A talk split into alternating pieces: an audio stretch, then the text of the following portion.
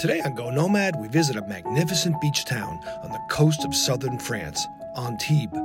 It's an absolute gem with around 75,000 residents in a sparkling and gorgeous region, the Côte d'Azur, that was once known as the French Riviera. It's no longer what they call it, now it's officially Provence Alpes Côte d'Azur, and it's bordered on the east by Italy, and to the south by the Mediterranean, and on the west by the province of Aquitaine. There are 48 different beaches to swim in along the coast between Antibes and Juan-les-Pins. The main part of Antibes is the massive Port Vauban, where the world's most prized super yachts dock and get worked on.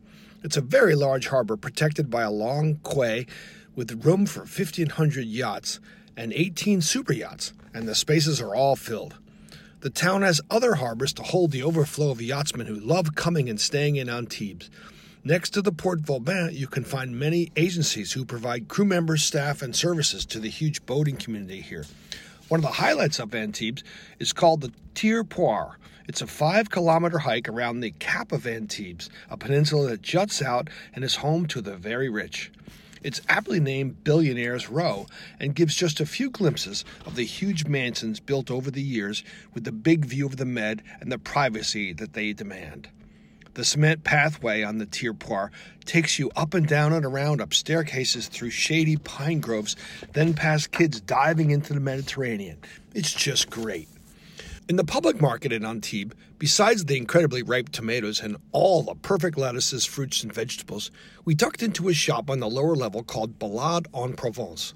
Here, Frederick Rosenfelder has a treasure trove of the famous liqueur absinthe awaiting our tastes. He told us about the long history of the drink here in France that was originally developed to ward off diseases when sailors tried to drink tap water in various islands they visited. You needed the booze to kill the germs, and a drink was born.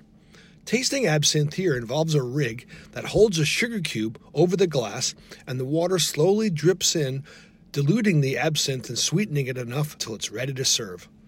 Rosenfelder has also come up with an interesting new twist that he said is becoming quite popular. It's modeled after the tradition in nearby Grasse, where customers can mix up their own special perfumes.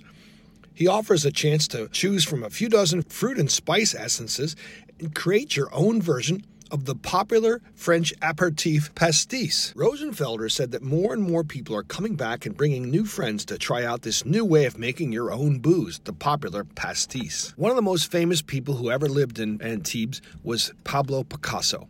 And today, there's a castle that the painter actually lived in in 1946. His painting studio there you can actually visit and seeing the collection of 24 paintings, 44 drawings, and so many creations in ceramics makes it one of the top Picasso museums in the world. It's pretty amazing being in the same room where Picasso himself painted, and that view of the Mediterranean is spectacular.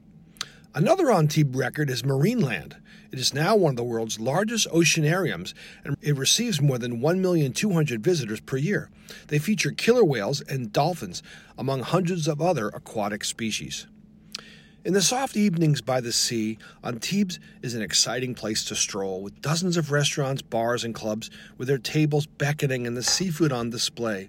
There are groups of men playing pétanque in the courts across the quay, and the beach still remains full of people late into the night when the moon became a bright orange orb reflecting off the sea. If you're lucky enough to be headed for France this summer, add Antibes to your itinerary. You won't be disappointed.